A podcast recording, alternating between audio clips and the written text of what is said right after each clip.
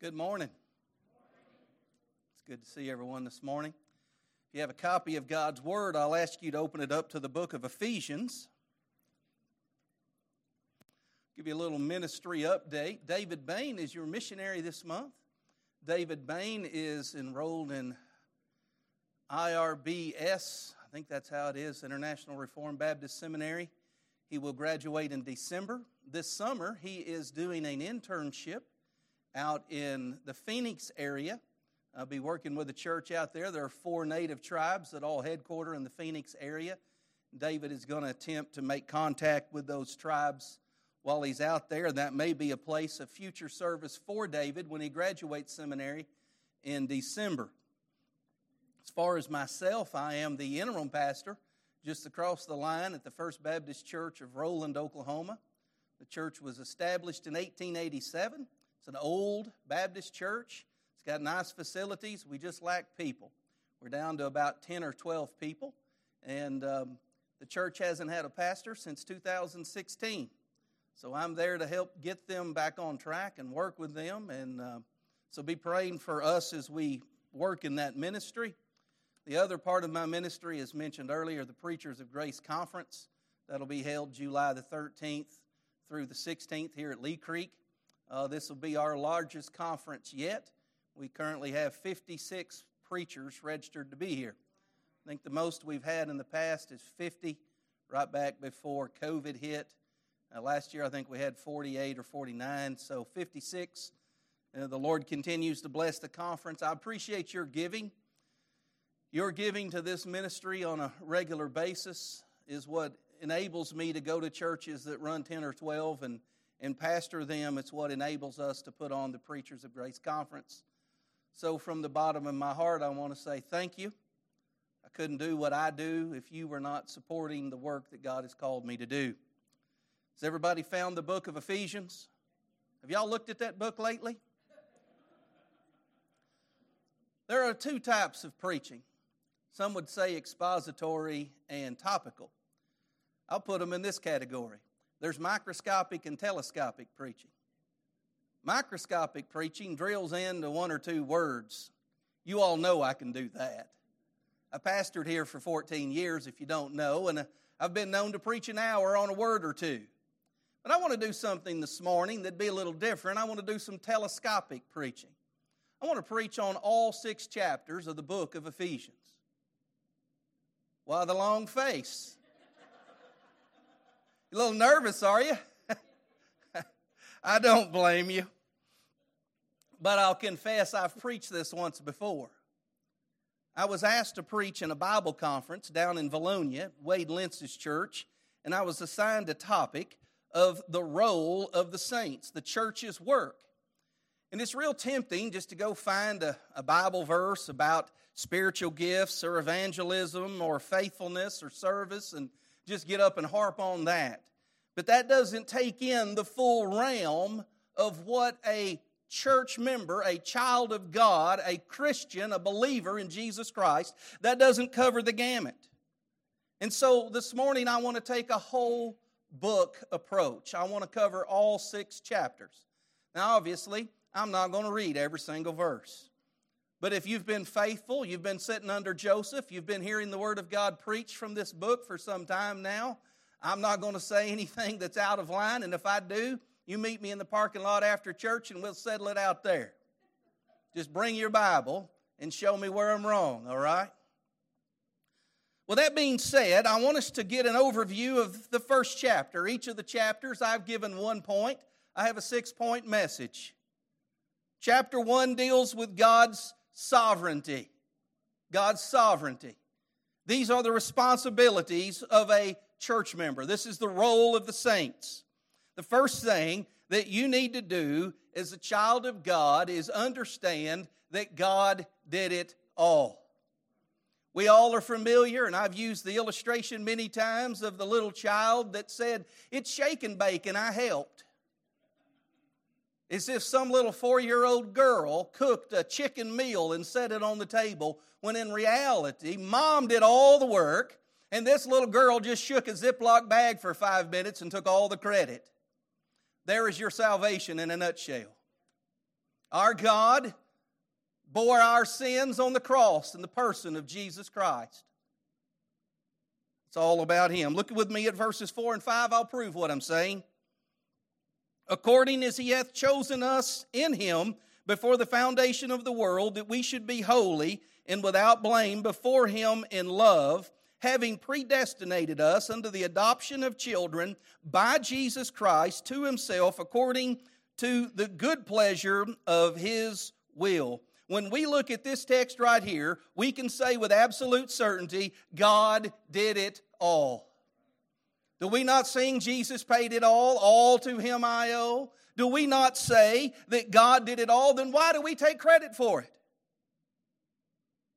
Why do we take credit for it? Why do we tell people we're proud of the decision they made?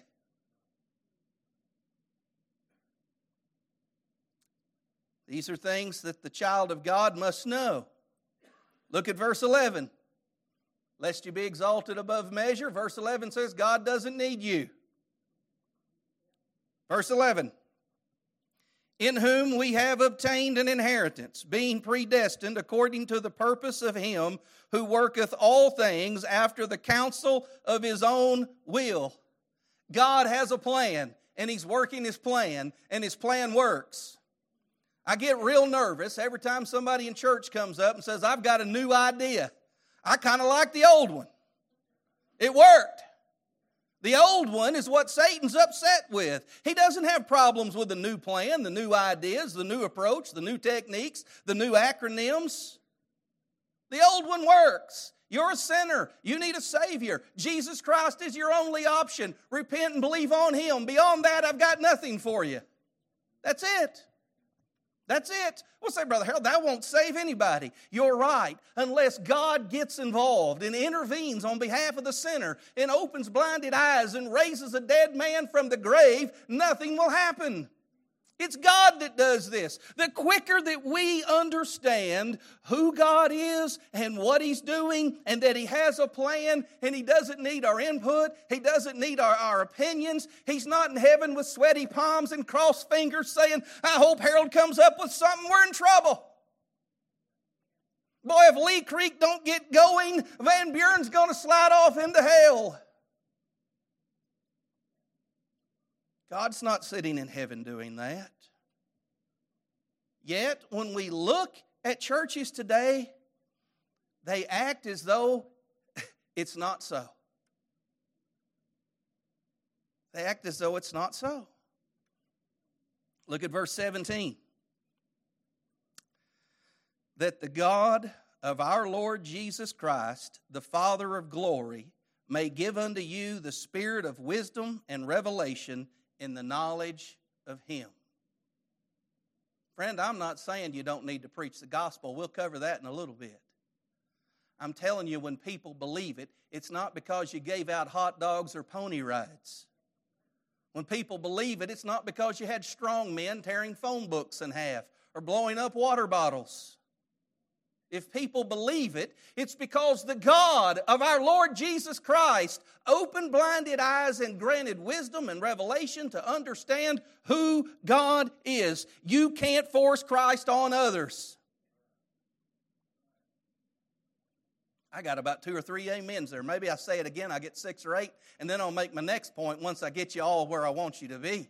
You can't force people to believe in Jesus Christ then why do we think that passing all these religious laws is going to make us a religious country? I heard some mumbling and rumbling, and uh, laws don't make righteous people. Laws condemn guilty people. Making this road 35 miles an hour doesn't make me drive it, just gives you the right to punish me if I don't.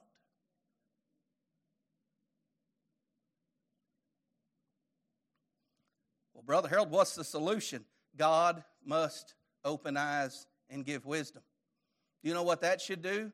That should drive us to pray for the lost. Do you pray for the lost? Yes. Look at verses 21 and 22. I'm talking about sovereignty in chapter 1. Far above all principality and power and might and dominion and every name that is named, talking about Christ here, not only in this world, but also in that which is to come. There's a world to come. And hath put all things under his feet, and gave him to be head over all things to the church. God's not just sovereign over your salvation, God's sovereign over the church and all of the happenings upon the world. God is not surprised when I tell you, the child of God, the believer in Jesus Christ, the saint, if you will, your role is to understand that this is God's plan and act like it. Here's the difference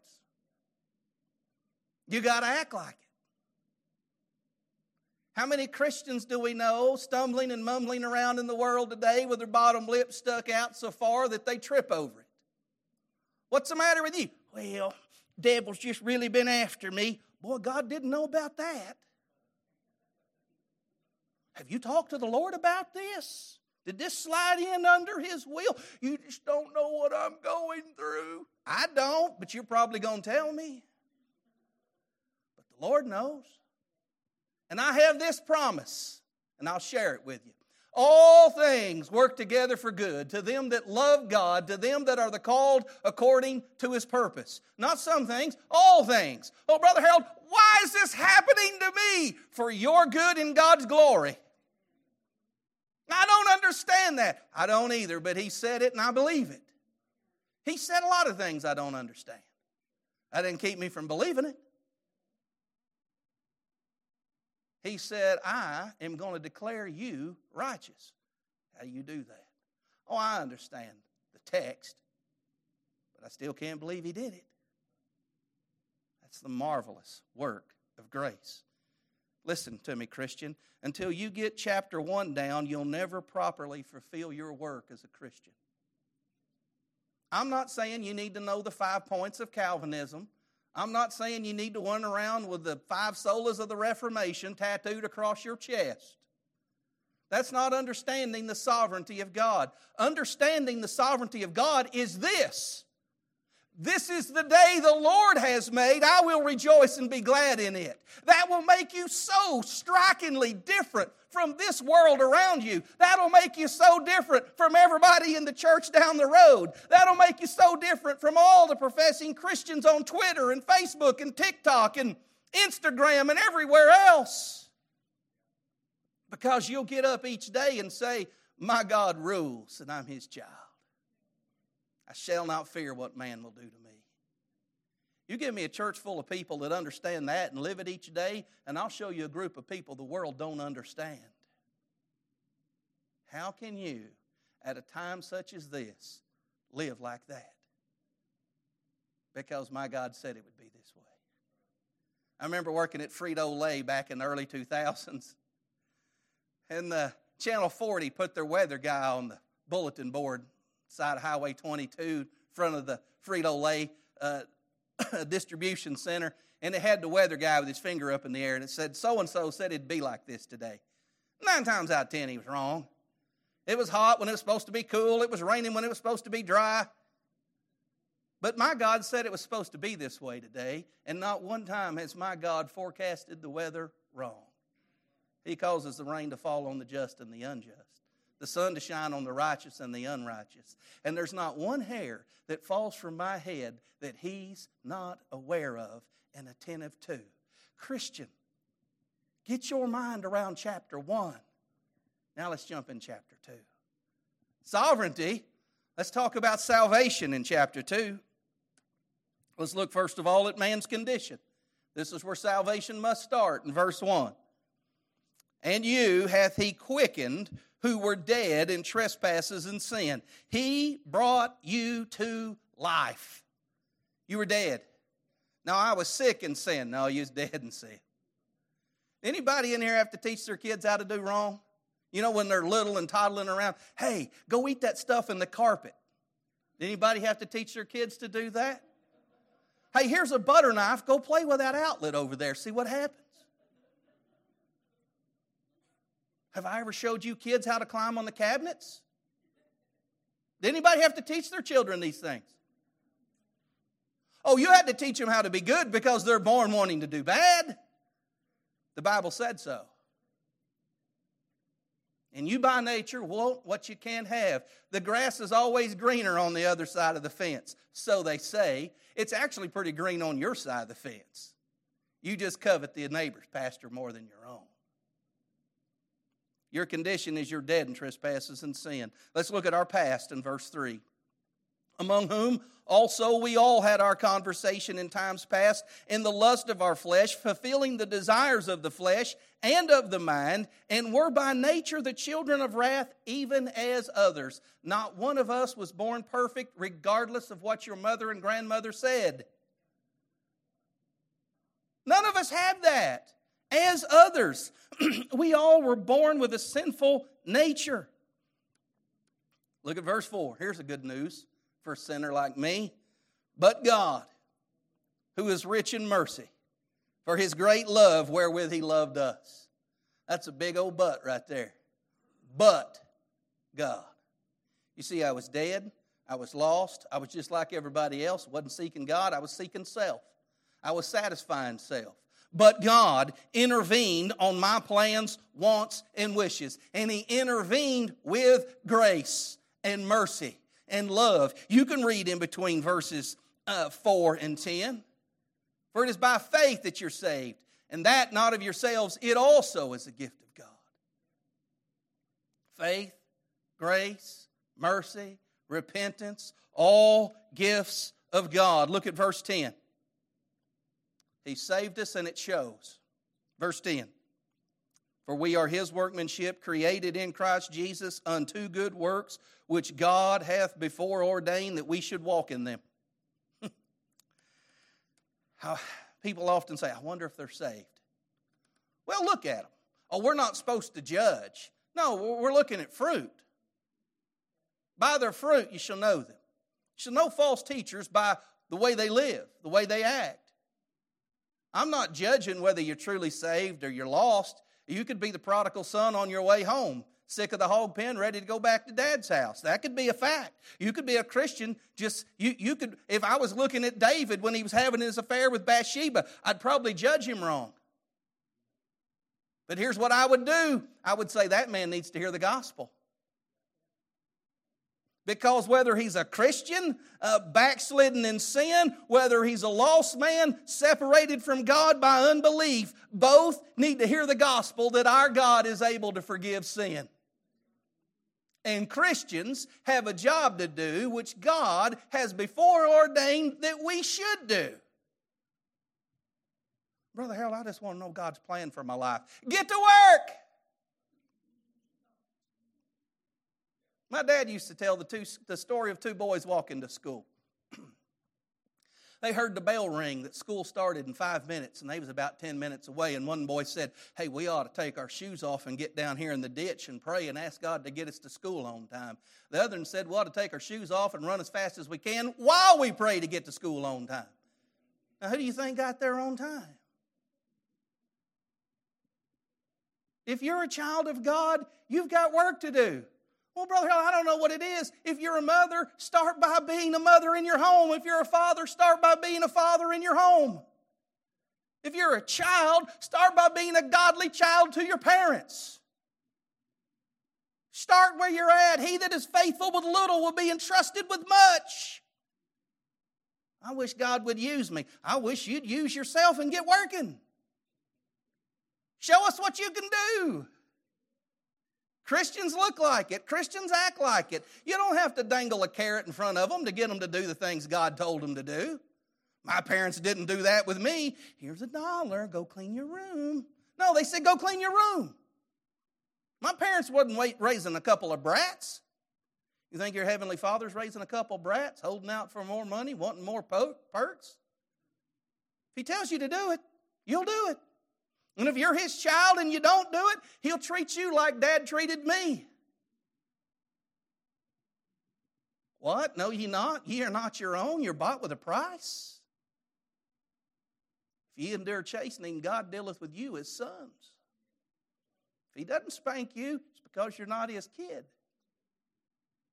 Now, God's not going around roughing me up all the time, but He's roughed me up a few times, and I've learned He's in control, and I've got a job to do. I don't do it begrudgingly with my bottom lip sticking out. I do it out of glory and joy because my God's chosen and saw fit to use me in His service, and I'm glad to be employed.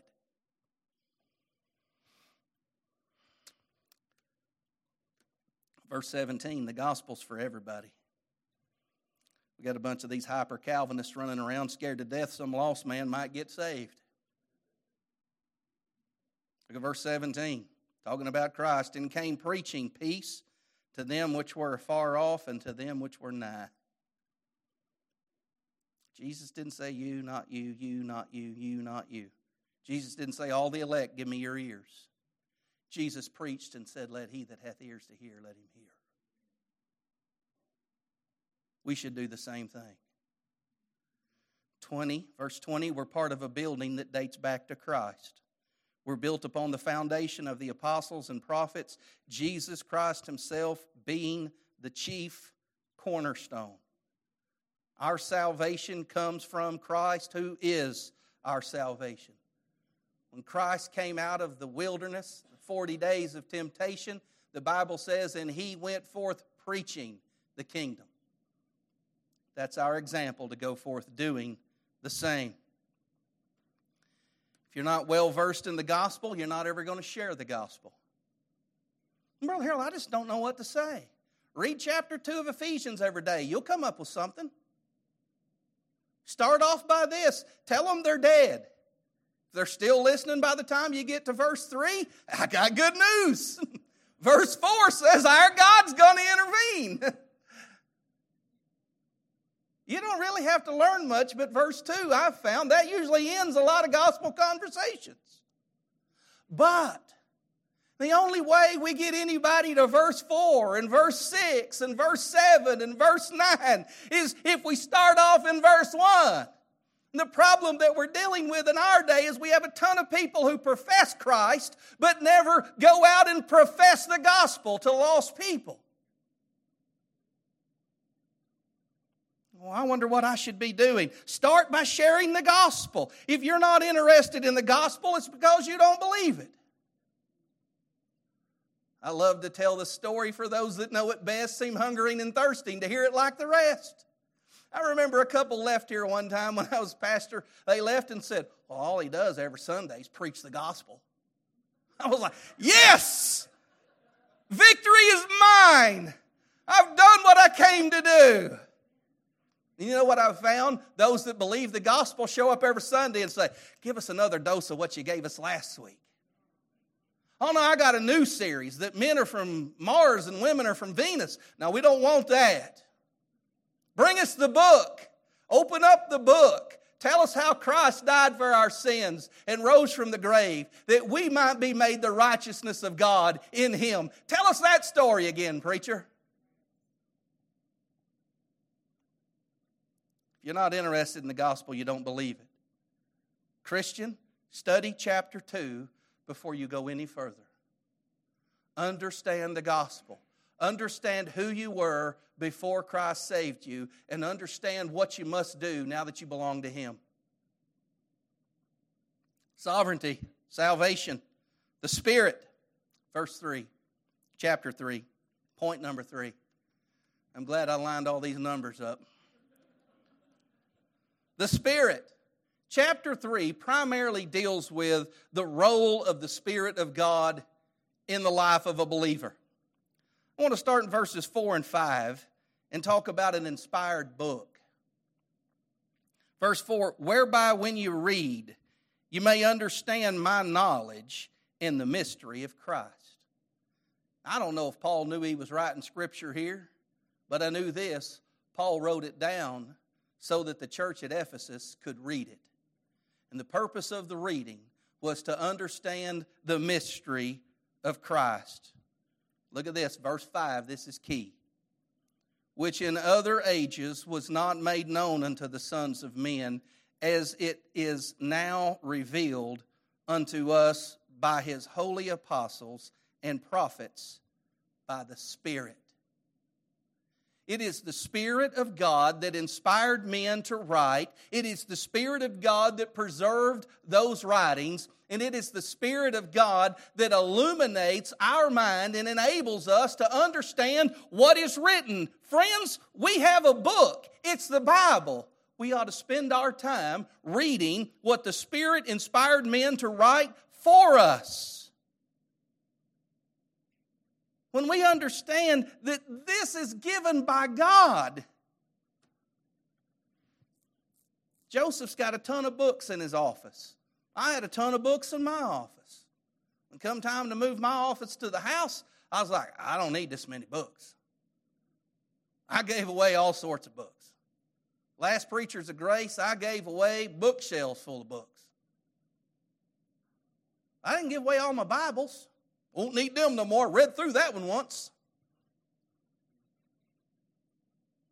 Oh, I've read that one before. You can give that one away. I did that a lot with the books on my shelf, but I read this one, try to read it every day. Never felt led to give it away. Never said, Oh, I've read this story before. It's a living book. Why? It was given by the Spirit of God. The Spirit gave us the Bible. Until you understand that, you'll never value the Bible. Verse 7, the Spirit gives us gifts. Look at verse 7 with me. But unto every one of us is given grace according to the measure. That's in chapter 4. I want to be in verse 7 of chapter 3. Whereof I was made a minister according to the gift of grace of God given unto me by the effectual working of his power. Wonder what the effectual working of his power is? It's the Spirit. It's the Spirit that brings these things about. And it was the Spirit that gave Paul the gift of grace to do the ministry that was exclusive to him. It's the Spirit that gifts us all to do individual things. Look at verse 16. It's the same Spirit that strengthens us to do what we've been called or gifted to do. Verse 16 that he would grant you, according to the riches of his glory, to be strengthened with might by his Spirit in the inner man.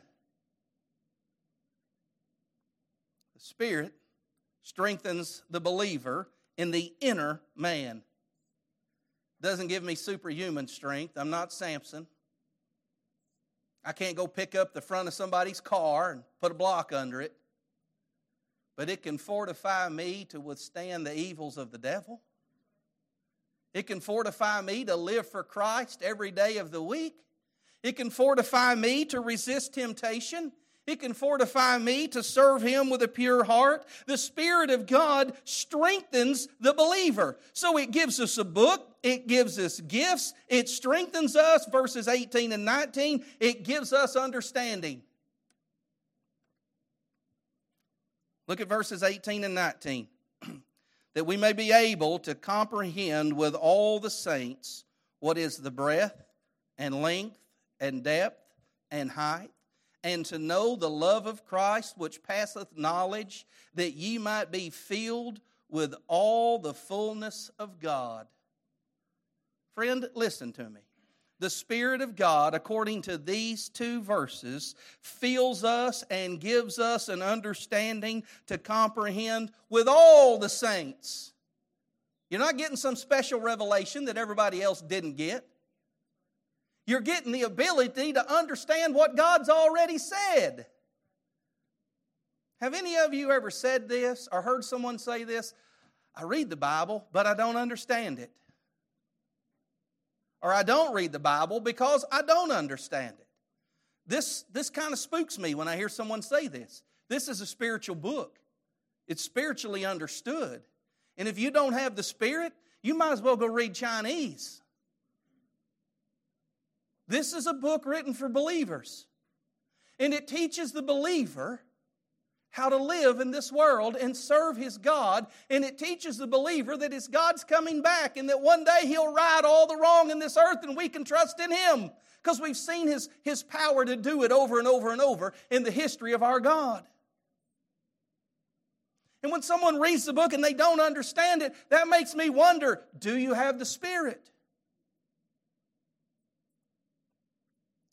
You say, Yeah, preacher, I'm saved, I'm saved, I'm saved. Then get down on your knees and beg your God to help you understand the book He gave to you.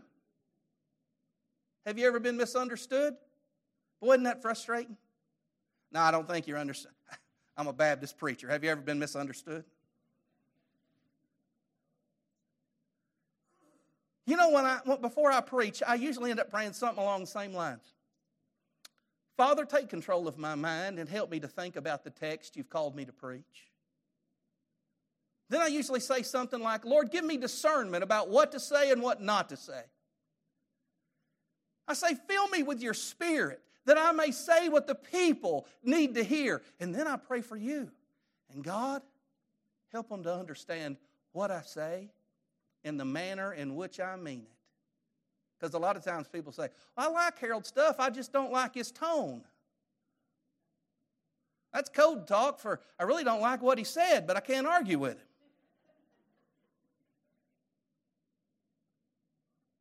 But this is what I know if the Spirit gives understanding, and the Spirit dwells in you, and the Spirit dwells in me, and I've spent the week praying about what I must say to you, I can stand here with full authority. I can stand here with the utmost confidence and open God's Word and lay out before you God's message to this church today with full confidence that His people will get it and lost people He desires to save will hear it. Why? Oh, Brother Harold, how do you know that? I already read chapter 2 and I understand it. I already read chapter 1 and I understand it. I'm ready now to deal with the Spirit of God that empowers me to go do it. Somewhere between Pentecostalism and Presbyterianism is the truth. I meant what I said. I think them two groups got the Holy Spirit wrong on both ends of the spectrum. If you're Pentecostal and you're Presbyterian, I'm not apologizing. I'm inviting you to get right about a true understanding of the Holy Spirit. The Holy Spirit testifies of God. He doesn't testify of Himself. He doesn't make you flop around on the floor. He makes you glorify God, and you do that intelligently. And if you're on the other end of the spectrum, the Holy Spirit is able to get His message to you. And it doesn't have to have a chapter and verse connected to it. Well, Brother Harold, that's, uh, uh, you're advocating God still talks to people. You show me where God said He quit talking to people. I'm not saying He whispers in my ear. I'm not saying He makes me speak in another language, but I'm thoroughly convinced of this. God called me to leave a church I pastored for 14 years and loved and sent me off into another ministry, and I ain't got chapter or verse for it, but I know God was in it. Explain that, Mr. Presbyterian. Somewhere between those two extremes is our God and a right understanding of the third person of the Trinity. Well, Brother Harold, how do you arrive at a right understanding of the Holy Spirit? I'm going to give you some advice and I'm going to move. Quit reading books on the Holy Spirit and read a book given to us by the Holy Spirit. I'm so sick and tired of preachers recommending books to me. We got a book. 66 of them to be exact. They are all in complete harmony and accordance with one another.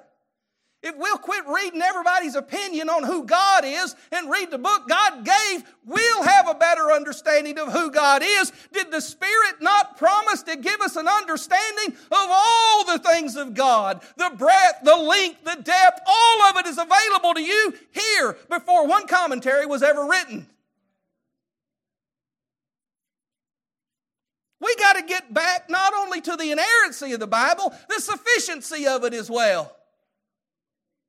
I'm telling you, if the children of God would get a hold of chapter 3, they'd look completely different than they claim to do in this country today.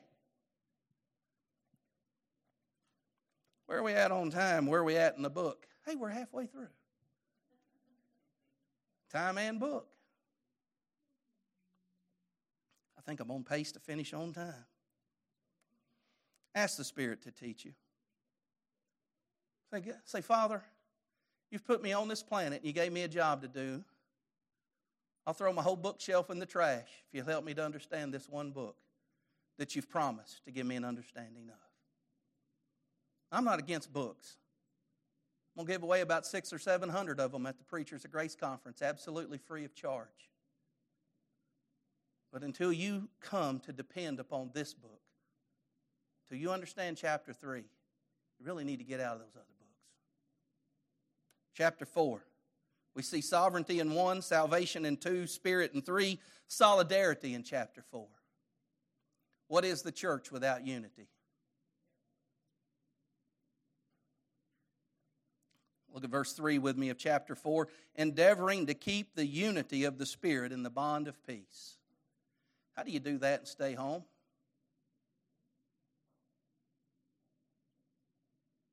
I said, How do you do that and stay home?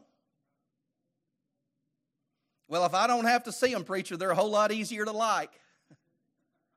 It didn't say endeavor to keep the peace. Sometimes the best way to keep the peace is to stay away. Uh, we got a proverb for that. Absence makes the heart grow fonder. But before, before you go running off on, I know how to have peace, I know how to have peace, the first command was keep the unity of the Spirit and the bond of peace. I got my feelings hurt. I'm just not going back down there. You just broke unity over your feelings. Boy, if I had time, I'd preach a whole sermon right here. But I think you get it. I'm trusting the Spirit of God dwells in you as He dwells in me. Chapter 4 deals with solidarity. Count how many times the word one is found in verses 4 through 6. For there's one body, one Spirit, even as you are called into one hope of your calling, one Lord, one faith, one baptism, one God Father of all, who is above all and through all and in all. I got seven ones and four alls. I don't know what numerology is. I don't know what that means, if anything. But if God said there's one seven times, I think you ought to be a part of that one. Well, I, well, I don't, I, brother Harold, what, what are you talking about? He said there's one of all these things. I think you ought to be in them. Well, I want to be in five out of seven, Brother Harold. I don't agree with your view on baptism. I'm sorry. There's only one view on baptism, it's the biblical view. You don't get to pick and choose. These are not multiple choice, these are all of one. That's the kind of solidarity the church needs. Parts of the Bible doesn't mean that we're all cookie cutters. Look at verse 7. But unto every one of us is given grace according to the measure of the gift of Christ. We're all different parts, and we're all in one body. Look at verse 11 and 12. And he gave some to be, or he gave some apostles, and some prophets, and some evangelists, and some pastors and teachers, for the perfecting of the saints, for the work of the ministry, for the edifying of the body of Christ. These roles that are mentioned in verse 11 all have one objective in verse 12. For the perfecting of the saints, comma, it doesn't say and, for the perfecting of the or for the work of the ministry, comma, doesn't say and, for the edifying of the body of Christ. In other words, it's all three occur together. the saints are perfected, the work of the ministry is advanced, the body of Christ is edified. If the body of Christ is edified, the ministry must be working, and the saints must be getting perfected. You can't have two without the other third. You can't have one without the three. Solidarity is what Paul is writing about. Verses 17 through 32 deal with uniformity. And I won't take time and read all 18 verses, but I'll point out verse 24. That you put off the new man, which is after God, which after God is created in righteousness and true holiness. That you put on the new man. You see, Brother Harold, when you was talking about uniformity, I thought you was going to be talking about dress codes, dresses on women ties on men, haircuts and shaves for all of us. Ladies need to get that hair off your shoulders, get it up in a bun. Men need to shave a little closer than you did. Beards are not for Christians. We all ought to look the same in here. I know a pastor, he got mad at his church. Half of them homeschooled, half of them went to public school. He said, We're not doing this. We're either all going to homeschool or we're all going to go to public school. I said, Buddy, the day you start telling me what I got to do with my kids be the last day I ever darken the door of your church. There's an authority in the home that's higher than the pastor. His name is Dad. You may point out some flaws with one decision and some benefits with the other, but you don't have the right to regulate that level of uniformity any more than a pastor has the right to tell you how to cut your hair or what clothes you should wear. Well, Brother Harold, what kind of uniformity are you talking about? I'm talking about something you don't just manufacture. I'm talking about something that God does, putting on the new man. Look like a brand new creature in Christ Jesus. I tell you, I go out and eat lunch after church on Sundays just like you do if you're non Sabbatarian. Non Sabbatarian means you don't go out and eat lunch on Sundays. I'm not, I'm, I don't normally throw out these big words, but occasionally I want to show you I've grown a little bit in my understanding of the Lord and His ways. When I go sit down at, at the Mexican restaurant, I can spot the church folk when they walk in the door. Can you? Sometimes I'll nudge my kid and go, they just rolled in from church. You can spot them by the way they dress. But watch them when they sit down at the table and see how they treat that young lady that's their waitress.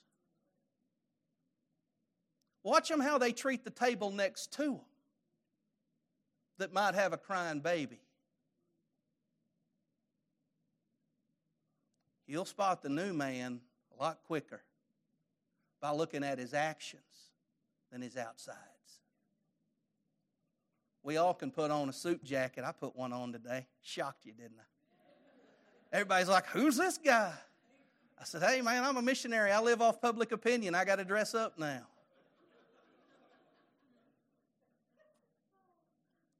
But you don't really know who I am until you get to know me. You got to look beyond a suit jacket. You got to put on the new man. I'm talking about the uniformity that we're advocating here. It's not in externals, it's in internals. We ought not look like the Amish, we ought to look like the Almighty. I remember an old country song from the days of my youth said, I'm seeing my Father in me. I think Paul Overstreet sang that. I use country because we know country better than we know our Bibles. I notice I walk the way he walks. I notice I talk the way he talks. I'm starting to see my Father in me. Child of God, it should be true of you and your spiritual father as well. Okay.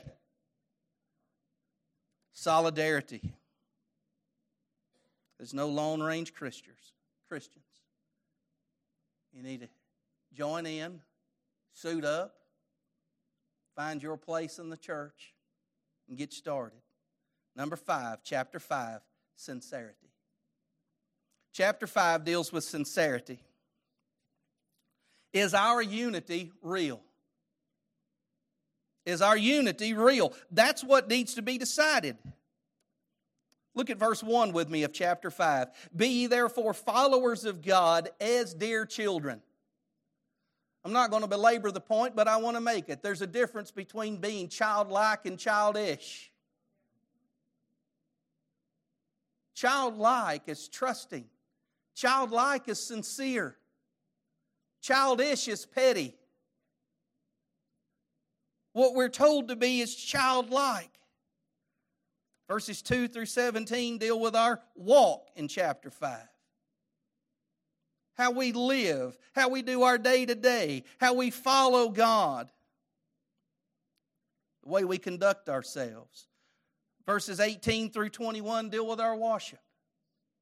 Tells us to sing psalms, hymns, and spiritual songs, making melody in our heart. This is personal worship. This takes place most often outside of the church. These are things that we do throughout our day. Verses 22 and 24 deal with wives. Man, you want me to read that out loud? Nobody brave enough to say, Do it, preacher. A woman said, Sure. Wives, submit to your husbands as unto the Lord, your own husbands as unto the Lord.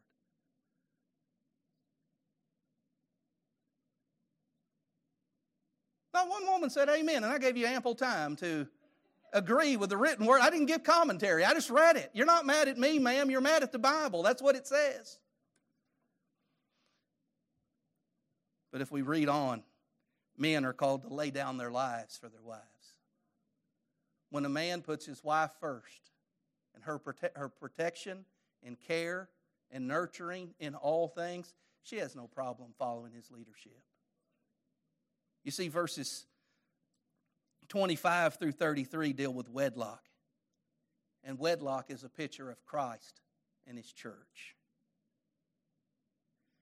Why do I say chapter 5 is about sincerity? I say it this way You may fool us at church that you're united with us, that you understand the Spirit and salvation and sovereignty, but you're not fooling your wife. Wives, you may fool us, but you're not fooling your husbands. Parents, your kids know if you're a genuine Christian or not. Because they don't just see you on a Sunday morning during handshaking time when the choir lets out. They see you at home when trouble breaks out. They see how you respond. The reason Paul gives us all of this rela- all this relational work between husband and wife is because this is the way Christ and his bride the church come together. And this relationship between the church and Christ is to be sincere and real, not rigid, not ritualistic. It's to be real, sincere. Christian homes are the t- true sign of a Christian church. Show me a world filled with Christian homes, and I'll show you one where Christ is proclaimed throughout. I'm not talking about perfect homes, I'm talking about Christian homes where mom and dad believe in the Lord Jesus Christ and have found grace to help in times of need. So we see sovereignty in chapter 1. We see salvation in chapter 2. We see the Spirit in chapter 3. We see solidarity in chapter 4. We see sincerity in chapter 5. How many points do I have again? I knew you'd remember that. Won't remember another word I say in this sermon. He had six points. I counted them off. Number six, chapter 6 soldiers soldiers. Soldiers.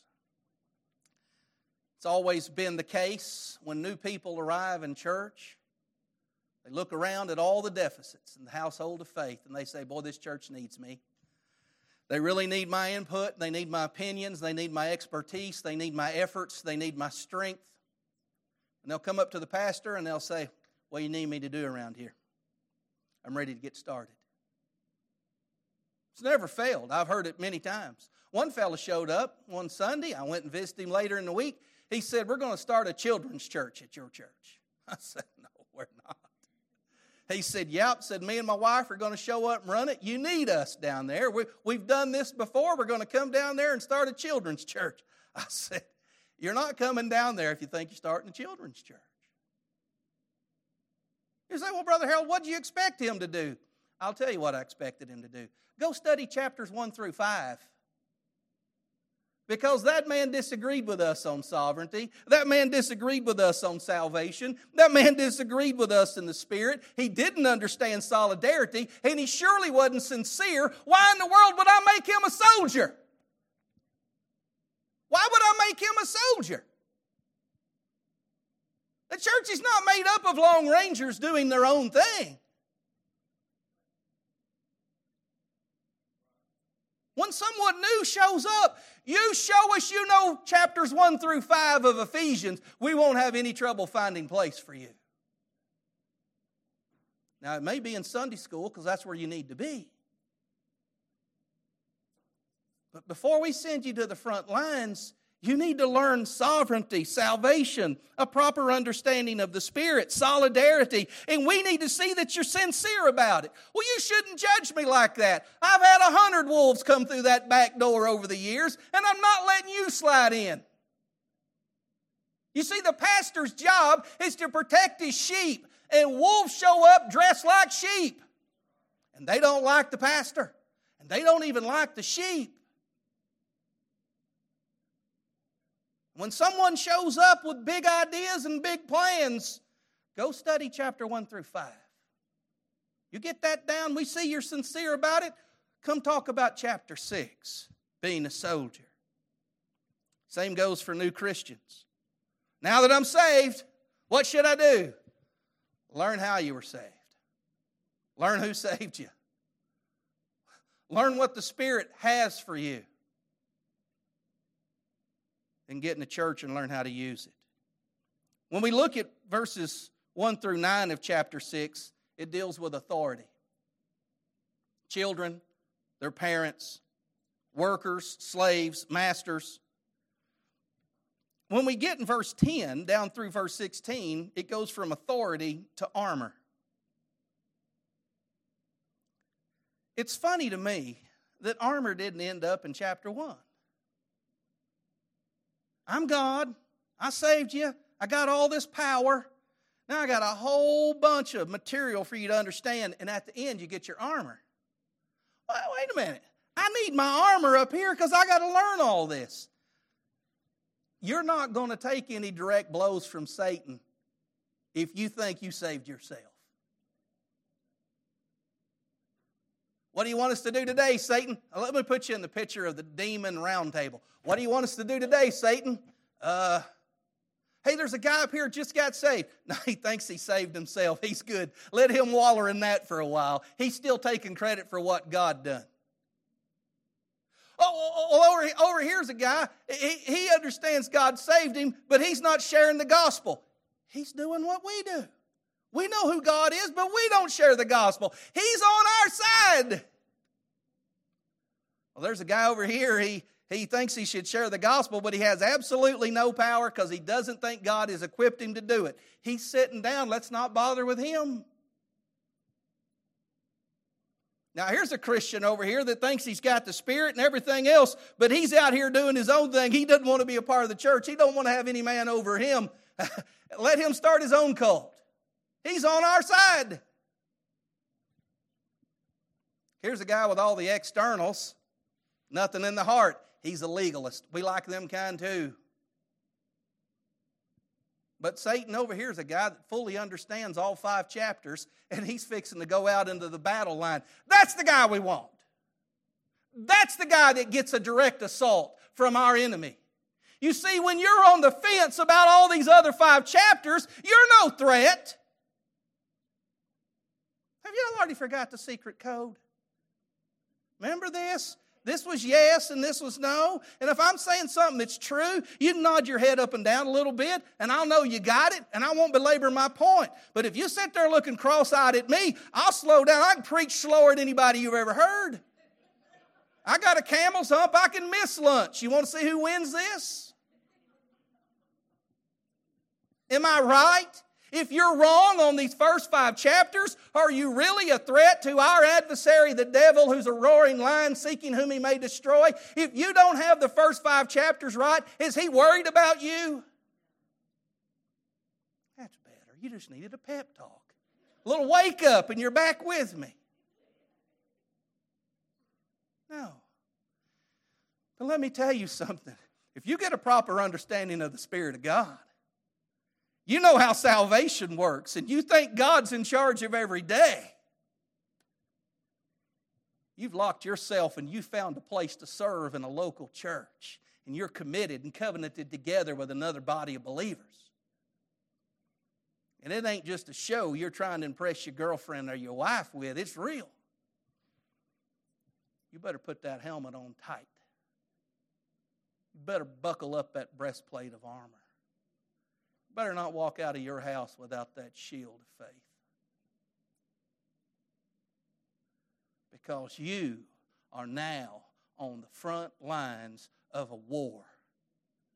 The church is not a playground, it's a battleground. We have an adversary and he wants it. But praise be to God, he's enlisted some soldiers to defend it.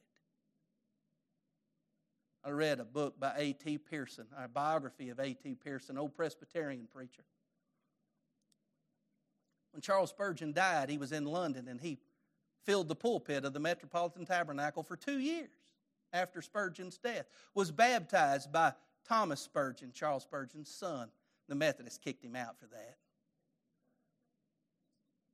The title of his biography has always stuck with me Occupy until I come.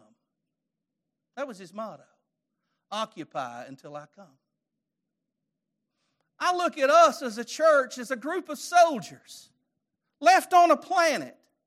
And he says, Hold the fort till I come back with the cavalry. I like it. Well, you say, Brother Harold, we're outnumbered. I don't care. Help's on the way. Oh, Brother Harold, the world, the, the war seems to be going bad. It's all right. I got orders from headquarters. We're staying right here. I wasn't just left in the defensive. Not only do I have armor, but I have armament. You see, in verse, what is it, 17 of chapter 6? Look at it. And take the helmet of salvation and the sword of the Spirit, which is the Word of God. I'm not on the defensive, I'm on the offensive. I've got a weapon, and that weapon's the Word of God. Verses 18 through 20 deal with the asking. Let me wrap this up.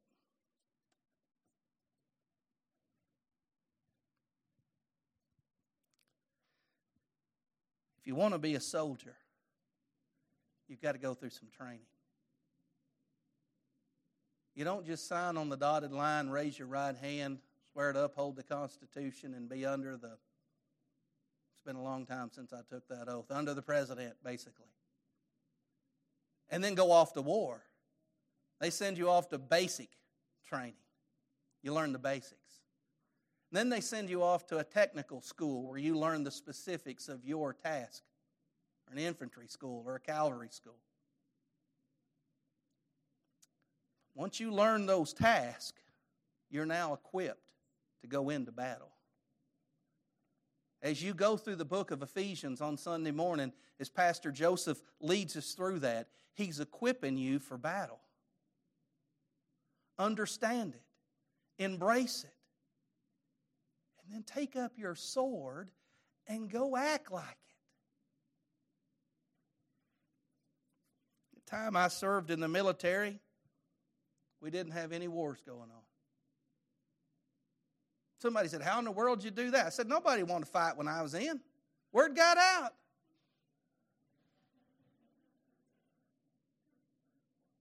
No, it, it, it was the providence of God that we were not sent anywhere. That's not the case for the church today. We've been placed on the battleground, we've been placed in the field.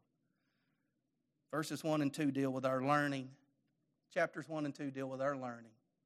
Learn salvation, learn sovereignty. Not in the classical reform sense, just learn that God's in control. Learn how salvation works. You don't have to get the order of saluta or whatever. You don't have to get the order and all that right. Just learn how you were saved so you can tell other people how to be saved. Learn. Chapter 3 tells us to lean. Lean not unto your own understanding. Lean on the Spirit of God. Lean on the Spirit to do what only the Spirit can do. Chapters 4 and 5 deal with our living how we live in a wicked world and how we live with our wives and husbands. Chapter 6, keeping with the ale theme, lock and load. Lock and load. We're in a battle. I want this church to be victorious.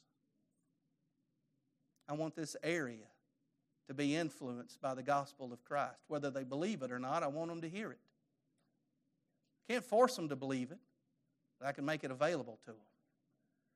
That only goes out if you have an army full of believers who understand all six chapters the book of Ephesians. Do you understand all six? Has the Spirit of God helped you today? You say, Yeah, yeah, He has. You say, Brother Harold, I didn't understand a thing in the world you said. That was all just Christianese to me. Then I'm going to make appeal to you before I step down and Rod comes to sing. You were born a sinner, just like I was. All of us in our times past were sinners. And this is the most boring time in your life to sit and listen to a guy talk about God when you don't know Him. You have blinded eyes and deaf ears. And I'm talking to you now on the prayer and hope that God would open your ears and open your eyes so that you would see the real condition of your soul. You're born a sinner, separated from God, unable to come to God, not looking for God. You're looking for God like robbers look for cops. You're hiding from God because of your shame and the sin that you've committed. But I've got good news our God's looking for you. And He sends preachers out to declare His word and to invite people to come unto Him. And this is how you come to Christ. You come to Him on two terms repentance towards God and faith in the Lord Jesus Christ. Well, what does that look like, preacher? I'm not familiar with your religious terms. Repentance is a turning away from your sin, a recognition of wrong, and an admission of guilt. You say, Father, I, I've been sinning since birth. Sin separates me from you, and sin signs my fate and death. I don't want to live as a sinner. I come to you. But Lord, I know those sins need to be paid for. And I know I still wrestle and struggle with sin every day. So I come to you not just in repentance, saying I'll do better, I'll try harder. I come to you also in faith. Faith that what Christ did by coming to the earth and living sin free, having no sin and not deserving death, but dying on the cross and suffering the most brutal punishment in death as a sacrifice, an atonement for my sins. And Lord, I believe that you laid on Christ the punishment that I deserved. And therefore, Christ is my sin bearer. And by the basis of the work of Christ, I believe that what He did is sufficient for you to declare me right. So, Lord, I enter into your presence in repentance of my sins and faith in the Lord Jesus Christ. Save me or I die. You go to God on those terms. You can get up and walk away knowing that our God has promised to save people that respond in that manner. Where are you at? Chapter 1, chapter 3? What's your weakness? Chapter 5? Say, preacher, I'm sitting at the end of chapter 5. Get on the battle line, lock and load, let's go. The world needs to hear from a real Christian. A real Christian's you. Let's stand. Ron, come lead us in a hymn.